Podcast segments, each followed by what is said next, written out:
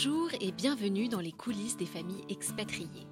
Je vous propose de plonger sans filtre avec des hommes et des femmes qui se sont lancés dans l'expat en duo, en couple ou encore avec des enfants.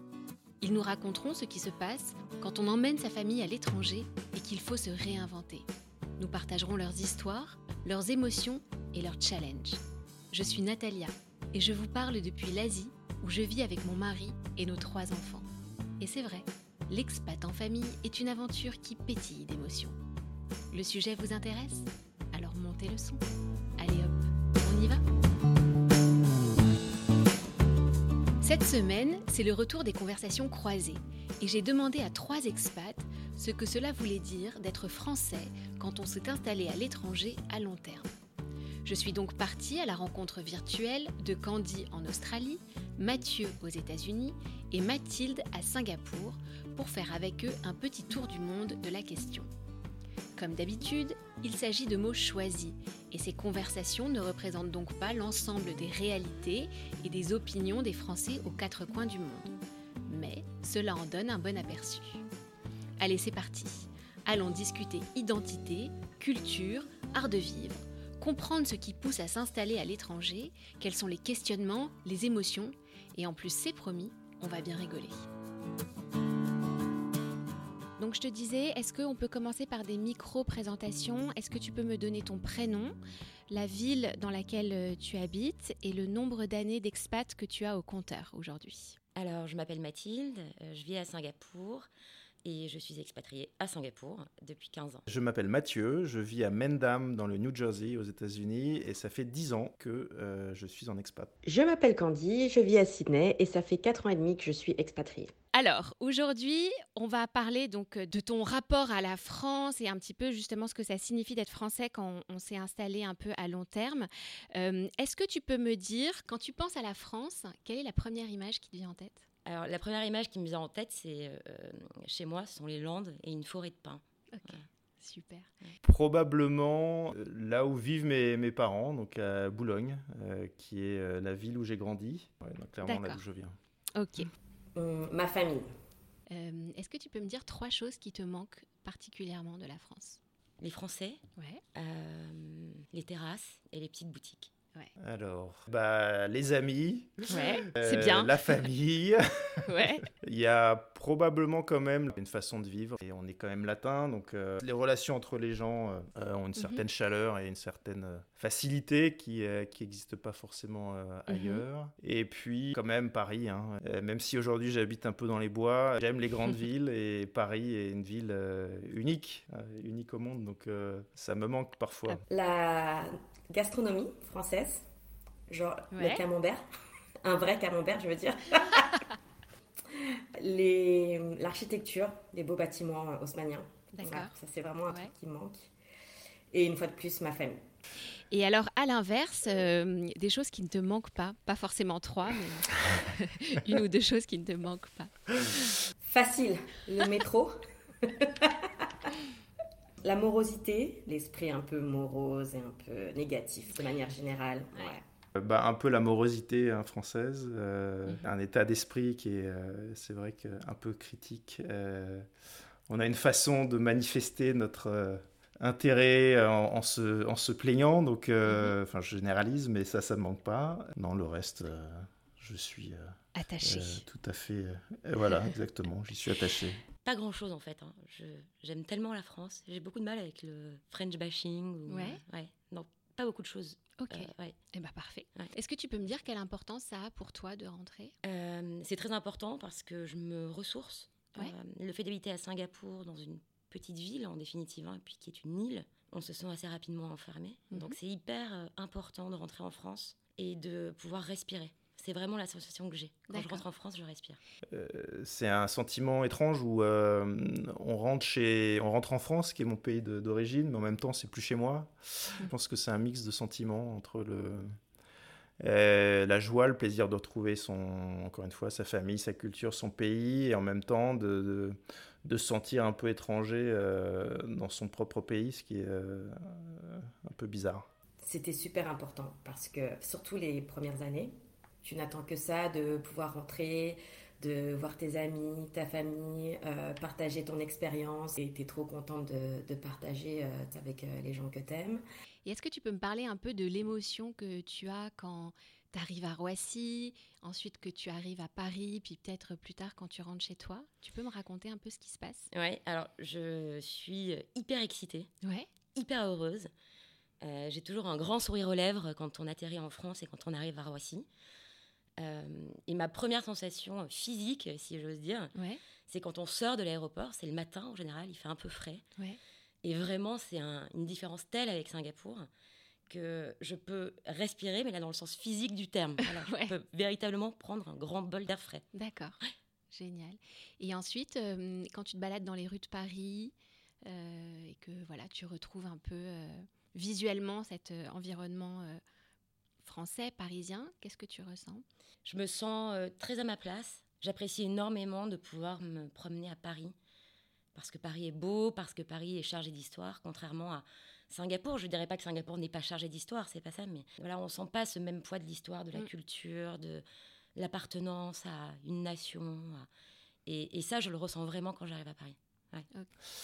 Bah, c'est un sentiment de, de joie euh, et en même temps c'est marrant parce que c'est souvent je me, je me prends à, réfléchir à, me faire la réflexion en disant tout est petit euh, tout est petit en, en France. Euh, les voitures, quand on, croise des voitures. Euh, euh, L'américain, quoi. Petites. Ouais, c'est ça. C'est malheureux, c'est la caricature. les routes sont, sont étroites, les voitures sont petites. Donc, donc ça, c'est marrant. Très vite, on retrouve ses habitudes. en fait, la ville n'a pas tellement changé. Donc, il y, a tout ce côté un peu très familier, quelque part. Et en même temps, il y, a ce sentiment de, de, distance parce que bah, moi, ça fait, voilà, ça fait 10 ans que je vis plus vraiment euh, en France. Et, donc parfois, c'est bon, c'est pas difficile à naviguer, mais c'est vrai que ça fait poser des questions euh, sur les sur les deux cultures d'ailleurs, ce qui est, ce qui est riche. Alors après 24 heures d'avion, ouais. déjà quand tu arrives à l'aéroport, tu dis ah ouais j'ai oublié. Tu oublies en fait tu vois, ce, ce, monde, et comme tout est compliqué, tu dois faire la queue pendant une heure pour pouvoir sortir, euh, pour attendre tes bagages. Ensuite, euh, tu passes, tu as les bouchons, tu vois les graffitis sur les murs, tout est sale, tu dis mais c'est pas possible. Mais bon, une fois ensuite que tu arrives à destination, c'est content. Ouais, tu sais d'où tu viens, C'est important aussi. Et surtout quand tu viens, quand tu reviens, même si c'était en mode professionnel ou en mode vacances, mhm. tu n'y vis pas, donc tu viens un peu comme une touriste. C'est comme si tu redécouvrais Paris. Et euh, du coup, tu trouves tout euh, tellement beau. C'est vraiment un, sentiment de bien-être. Ah, mm. trop bien, j'ai hâte. Et justement, comment tu pourrais qualifier ta relation euh, à la France? Si tu devais donner un adjectif ou compliqué. Chouette, ouais. J'aime bien. Non, c'est compliqué parce que à la fois j'ai un, un, peu un sentiment de culpabilité d'être parti euh, qui tient aussi à mes parents. En même temps, pour revenir sur ta question de qu'est-ce qui ne me manque pas, il y a la, relation un peu de la vie quotidienne, je dirais, c'est la qualité de service qu'on a maintenant aux États-Unis euh, et, qu'on retrouve pas en France. Donc euh, j'ai beaucoup moins de patience sur plein de sujets en France, mhm. même si voilà, je réalise aussi qu'il y, a plein de choses très positives, notamment un, vrai attachement au, service public, un vrai attachement à s'assurer que les, les inégalités soient beaucoup plus maîtrisées qu'aux États-Unis, par exemple. Mhm. Mais donc voilà, donc j'ai un peu tous ces sentiments qui se mélangent. Tu es à, l'intérieur et à l'extérieur en même temps, et c'est toujours une position qui, est, qui crée une tension. Hum, je dirais euh, nostalgique. Quand je pense à la France, euh, tout de suite, ça me prend au trip tout, ce que j'aime au plus profond de moi. Donc, euh, ouais, quelque chose de très émotionnel et de très beau. Toi, Mathilde, qu'est-ce que tu dirais? Je dirais assez probablement passionné. Ouais, ouais. D'accord. Est-ce que tu peux me raconter un petit peu euh, la présence de la France dans ton quotidien? Euh, Ça peut être euh, visuel, ça peut être des choses que tu écoutes, ça peut être ce que tu manges, ou carrément le fait d'être connecté vraiment avec des gens en France? Ouais, alors c'est un peu un mix de tout ça. Ouais. je me connecte beaucoup à la presse française, mhm. donc c'est c'est un peu mon premier geste du matin de lire Le Monde, Libé, Le Point. Voilà. On a la télé française donc euh, BFM TV aussi euh, presque tous les soirs. Mais euh, on a la chance d'avoir, ça c'est un, autre des, une, vraie richesse, c'est on a une radio publique formidable quand même en France. Et donc Euh, on a des podcasts passionnants. Et, je n'oublie pas, notamment, on a aussi un abonnement à Voici. Ah, euh, important. Qui est très important, très important pour rester au contact de l'actualité culturelle du pays. Évidemment. Est-ce que tu te sens concerné par la vie politique en France maintenant que tu n'y vis plus et que tu ne te projettes pas d'y vivre dans les prochaines années? Euh, oui, je me sens très concerné pour euh, et, d'ailleurs c'est une des un de mes plaisirs, euh, c'est de, de, voter aux élections françaises mhm. aux États-Unis. Donc c'est toujours des moments un peu privilégiés parce que c'est organisé dans des dans des écoles ou dans des, des, bâtiments qui sont mis à disposition du consulat. Mais bon, on retrouve un peu cette ce petit bout de France hein, avec les les isoloirs sont les mêmes, les bulletins de vote sont les mêmes. Donc c'est un moment qui pour moi est important dans ma mhm. vie de de citoyens français euh, Euh, et, et, pour être euh, sérieux ou peut-être un peu, un peu grave, une minute, on, peut revenir sur ce qui s'est passé avec Trump sur les quatre dernières années. Pour moi, c'est un vrai sujet d'inquiétude. C'est-à-dire que quand on voit une, une, démocratie qui était quand même, qui, qui, demeure heureusement, mais active, vivante, mais qui a été, en fait, qui est passée pas très loin d'un mhm. régime autoritaire. Il hein, faut, faut pas se voiler la face. Ça peut arriver n'importe où, y compris en France. Donc, je pense que c'est important de rester mobilisé et, et encore une fois, d'avoir vécu cette période troublée aux États-Unis euh, me sensibilise d'autant plus sur euh, l'importance de protéger ce, notre démocratie en France et, ce pluralisme qui est, qui est, si important. Mmh. absolument. En fait, tu fais partie de la liste des conseillers euh, consulaires ou... Alors, je, suis actuellement conseiller consulaire. D'accord. depuis sept ans maintenant. Ouais. et je fais partie d'une liste euh, qui se présentent pour des élections qui vont avoir lieu en mai, mhm. euh, pour donc renouveler les conseillers consulaires. D'accord. Alors justement, est-ce que tu peux me parler un petit peu de ce que ça représente pour toi euh, de, voilà, de prendre la parole pour les Français à l'étranger? Quelle, quelle importance ça a pour toi et qu'est-ce que ça signifie? Alors comme tu le disais tout à l'heure, c'est un moyen de garder un lien très fort avec la France. et en bonne française, alors c'est peut-être vraiment très cliché, mais j'ai tendance à, euh, à souvent me plaindre et à souvent râler. Mhm. Et euh, un jour, j'ai décidé que ça servait à rien si on n'agissait pas. Euh, donc c'est pour ça que je me suis engagée en politique et c'est pour ça que j'ai voulu devenir conseiller consulaire. Et après, je pense, ce rôle de conseiller consulaire, c'est un petit peu un rôle de... Je suis une espèce de cahier de doléances vivant, donc je vais récupérer euh, les observations des Français à l'étranger, leurs désirs, leurs envies, leurs ennuis, mhm. et essayer de les faire passer à des députés, des sénateurs. Et c'est pour moi une manière de, oui, d'aider les gens euh, qui m'entourent. Euh, tu parlais à l'instant euh, un peu d'un bagage culturel, on va dire, les Français se plaignent beaucoup, etc. Euh, est-ce que tu peux me dire si, justement, pas tous ces clichés, mais toutes ces, choses qui sont très ancrées en nous en tant que Français, est-ce que par moment, tu as senti que ça te pesait peut-être un peu plus, je sais pas, au boulot ou dans la vie sociale? Alors, Oui, oui, oui, je pense, je le vois tous les jours. en général au début de ma journée, le matin, quand je monte dans un taxi, je vais souvent avoir tendance à râler parce que il prend pas le bon itinéraire ou parce que et puis je vais le dire. Euh, et puis au bureau, oui, évidemment, il y a une différence culturelle qui existe euh, et j'ai tendance à être un peu straightforward, c'est-à-dire dire les choses telles qu'elles me passent par la tête. Et je pense que c'est une manière de réagir qui est très française et qui n'est pas du tout asiatique. Donc parfois, oui, ça peut créer des, situations assez cocasses. Et toi, Mathieu? Tu sens par moment que ton, tu vois, ton esprit français euh, est-ce que ça, est-ce que, ça se met en travers de la route par moment? Non, ouais. Alors, euh, je pense que j'y suis particulièrement vigilant, enfin ou sensible. Donc, je pense que on a quand même un humour français très second degré euh, qui passe pas du tout aux États-Unis. Donc ça, j'ai dû m'adapter un peu. Après, c'est plus, euh, on a ce qu'ils appellent analysis paralysis, hein, où on a un côté très cartésien. Il faut que tout soit parfait avant de se lancer dans un projet. eux, ils sont bien entendu, ils sont beaucoup plus sur une prise de risque et euh, il faut y aller, c'est pas grave si on se plante, ben on apprendra. Donc ça, c'était un ajustement au début, clairement. je pense qu'on a, on a une appréciation du risque qui peut être un obstacle au, boulot. Mm, pas lourd euh, dans un sens négatif. En tout cas, au travail ou dans ma vie sociale, ça a toujours été vu comme un côté euh, hyper euh, exotique. Ah, en plus, tu vois, comme j'ai un background asiatique, j'ai cet accent français quand je parle anglais. Donc à chaque fois, ils sont complètement euh, déconcertés. Quand Et après, quand ils t'entendent parler, ah oui, oui, t'es française. Qu'est-ce qui se passe le 14 juillet chez vous?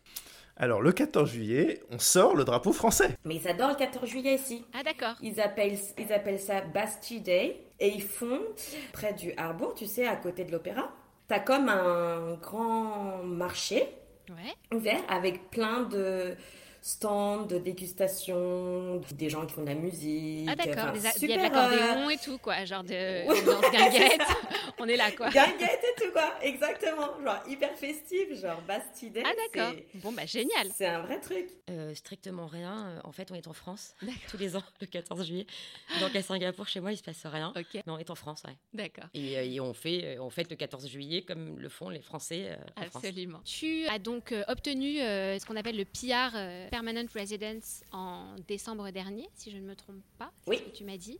Tout à fait. Euh, est-ce que tu peux m'expliquer un petit peu euh, quelles sont euh, les motivations derrière ça? Qu'est-ce que ça signifie? Est-ce que ça veut dire que tu t'inscris dans une durée longue, indéterminée? Raconte-moi ça un petit peu. Alors, on a décidé de demander la permanence residency, tout d'abord pour des raisons personnelles, parce que nos enfants bah, maintenant, ça va faire plus longtemps qu'ils vivent en Australie qu'en France. Donc pour nous, c'était important, disons, d'officialiser le fait qu'on était chez nous, qu'ils étaient chez eux, qu'ils étaient aussi euh, australiens. Parce que quand on rentrait de voyage de France et qu'on faisait la queue avec les touristes, ça me rendait dingue. Je me disais, mais c'est pas possible, j'habite ici, je travaille ici et je dois faire la queue avec les touristes. C'est pas possible. Donc c'est important pour moi de rentrer chez moi. Et même après, euh, pour des raisons euh, financières, si on veut, tu vois, s'installer, s'acheter une maison, il faut que tu aies euh, ce, statut-là. Et aussi pour des raisons professionnelles, on voulait montrer euh, à nos entreprises respectives qu'on comptait rester ici au moins à moyen terme et qu'elles pouvaient investir sur notre développement ici. Mathieu, idem, tu es euh, maintenant résident permanent aux US. Tu as demandé et obtenu la green card. Qu'est-ce que ça signifie pour vous? Bah, Les motivations, c'est vraiment un... Pour moi, c'est un carrefour. Hein. On est passé d'une approche d'expatrié à une approche d'immigré, en fait. Donc, on est euh, dans une démarche d'immigration et, de naturalisation. Il y a des raisons euh, économique. Pour nous, c'est une façon de, de faire partie d'un nouveau pays, quelque part, puisque aujourd'hui, on est un peu des, des, citoyens de deuxième classe, hein, puisque on paye nos impôts euh, fédéraux et locaux, mais mhm. on n'a pas le droit de vote. Et on l'a vécu de façon un peu difficile sous Trump. Et c'est marrant parce que, en, pour revenir sur un peu sur la réflexion sur la France, moi, je viens d'un milieu aisé, je suis blanc, euh, donc euh, en France, voilà, c'est une réalité, cette réalité d'immigrés. Et encore une fois, hein, c'est pas du tout, j'ai tout à fait conscience que même aux États-Unis, je suis très privilégié. Mais ça a été une expérience un peu euh, étonnante. De, enfin, en tout cas, ça fait poser pas mal de questions sur euh, quand tu es immigré et que tu dépends en fait un peu quelque part du bon vouloir d'un gouvernement ou d'un politique qui ont un impact sur ta vie euh, quotidienne, quotidienne, sur ton travail, sur ta famille. Ça te fait poser pas mal de questions sur les États-Unis, mais aussi, aussi sur la France. Sur qu'est-ce qu'un immigré, quelle est la valeur d'un immigré, quels sont les droits. Voilà, donc je pense que ça va être important pour nous d'accéder à, la nationalité. On gardera bien entendu notre nationalité mhm. française également. Pour les enfants aussi, on a donc un petit américain qui a aussi un passeport français, mais notre aîné, lui, n'a qu'un passeport français, et donc je pense que c'est bien aussi qu'il ait la nationalité américaine, puisqu'il est quand même, euh, par beaucoup d'aspects, euh, très américain. Et pour toi, Mathilde? Alors, le choix a d'abord été administratif, très clairement. Administratif, ça veut dire quoi Administratif, ça veut dire. Bon, d'abord, j'en avais marre de renouveler mon employment pass euh, tous les deux ans, ainsi que les dependent pass des enfants. Ça commence à être un peu pénible. Et euh, après, la situation actuelle, euh, notamment le Covid, a fait que je me suis dit que ça serait peut-être pas mal d'être PR à Singapour. pour assurer une certaine pour m'assurer une certaine longévité à Singapour, parce qu'on mhm. va rester à Singapour pendant un petit bout de temps encore. D'accord. Et c'était aussi pour moi, le fait d'être PR est aussi pour moi le moyen de pouvoir faire venir mes parents à Singapour, si jamais. Ok, d'accord. Euh, ce qui était plus compliqué quand on a un IPI. Bien sûr.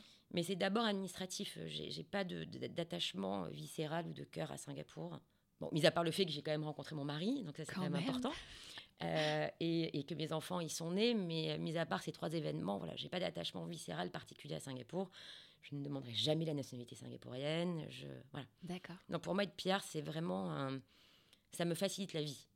c'est tout. D'accord. Et hum, comment, tu, comment tu te projettes? Tu viens de dire on compte rester encore un petit bout de temps. quelles sont les perspectives? Est-ce que tu rentreras un jour? Hum, En France? Ouais. Je ne pense pas. Franchement, je ne sais pas si on va rester en Australie toute notre vie, mais rentrer en France, je ne pense pas. Même pour euh, nous, personnellement, et pour euh, nos enfants. Tu vois, quand tu as l'habitude d'habiter dans une grande maison, d'aller à la plage le week-end, de surfer, de faire du skateboard, bah, à Paris, c'est quand même pas pareil. Donc, euh, rien que pour leur équilibre à eux, je ne veux pas leur imposer ça faut pas que mes parents écoutent. Euh, je n'ai pas de réponse. Je pense que ça va dépendre de nos enfants. Eux, où est-ce qu'ils décident de vivre? Même s'ils vont peut-être faire ce qu'on a fait subir à nos parents, c'est-à-dire vivre euh, très très loin de leurs parents. Euh, je dirais que 15-20 ans, on se voit pas trop, pas trop bouger. Après, il peut se passer plein de choses, hein, notamment avec nos familles.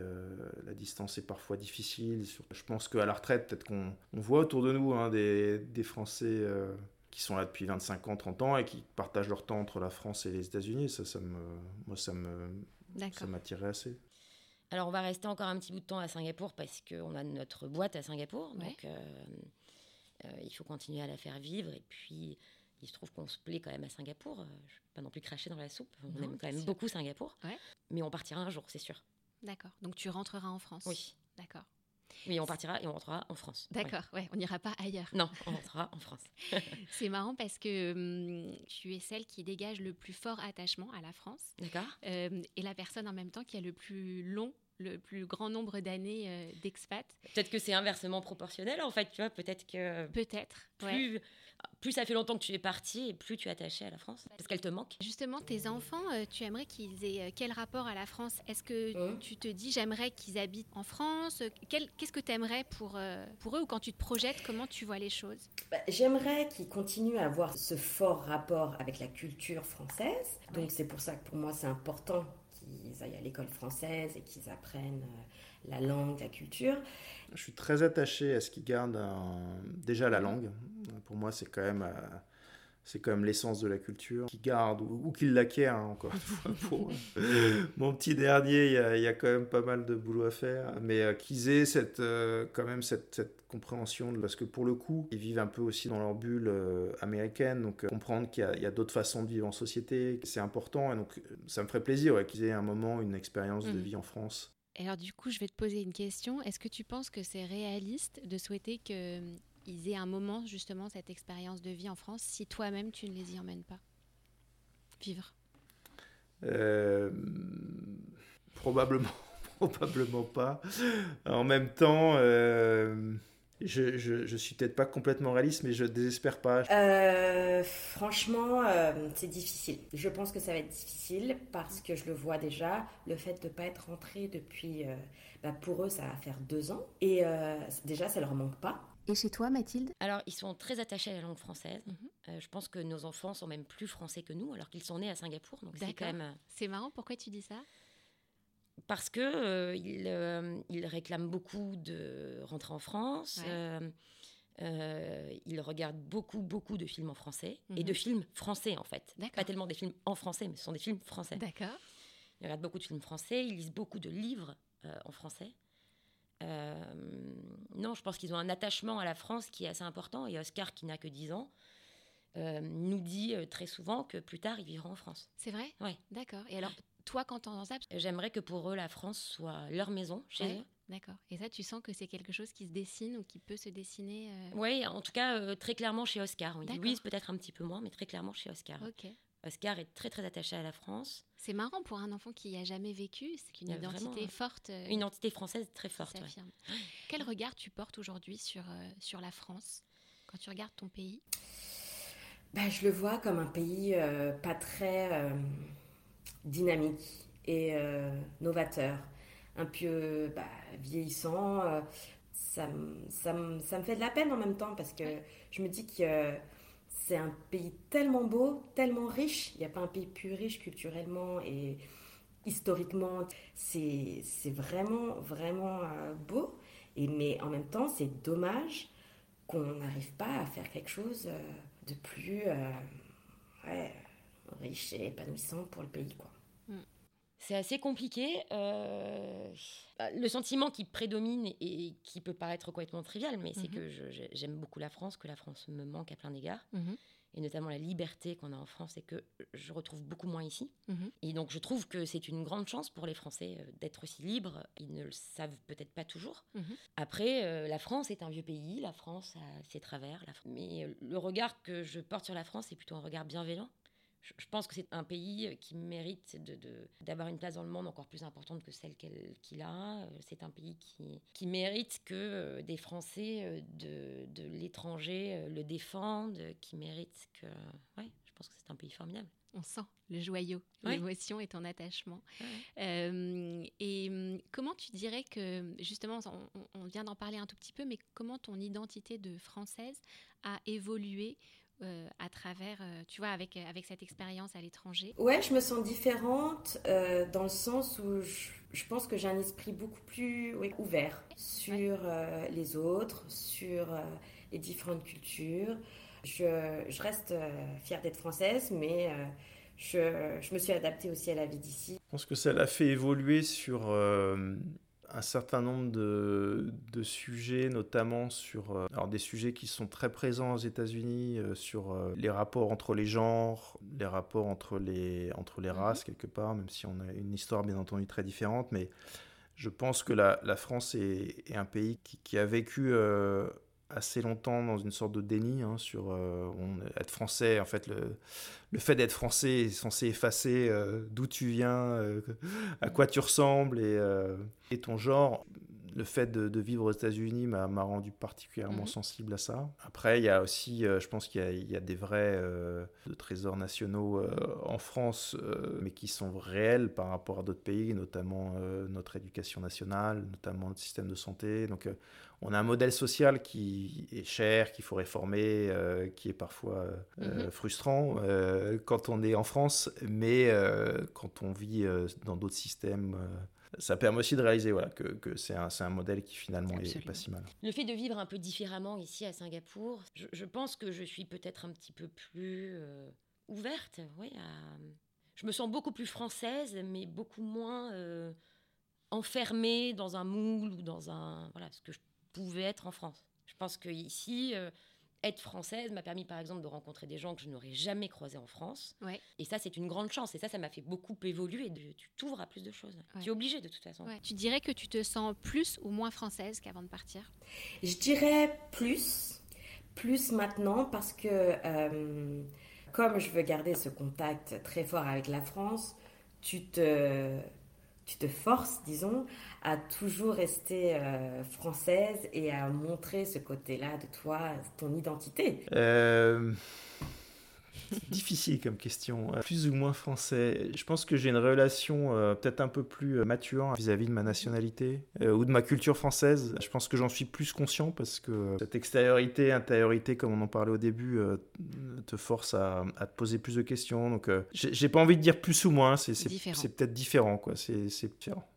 La dernière question que j'aurais pour toi, c'est euh, quelle est la chose la plus singapourienne que tu as intégrée à ta vie euh, Le chicken rice.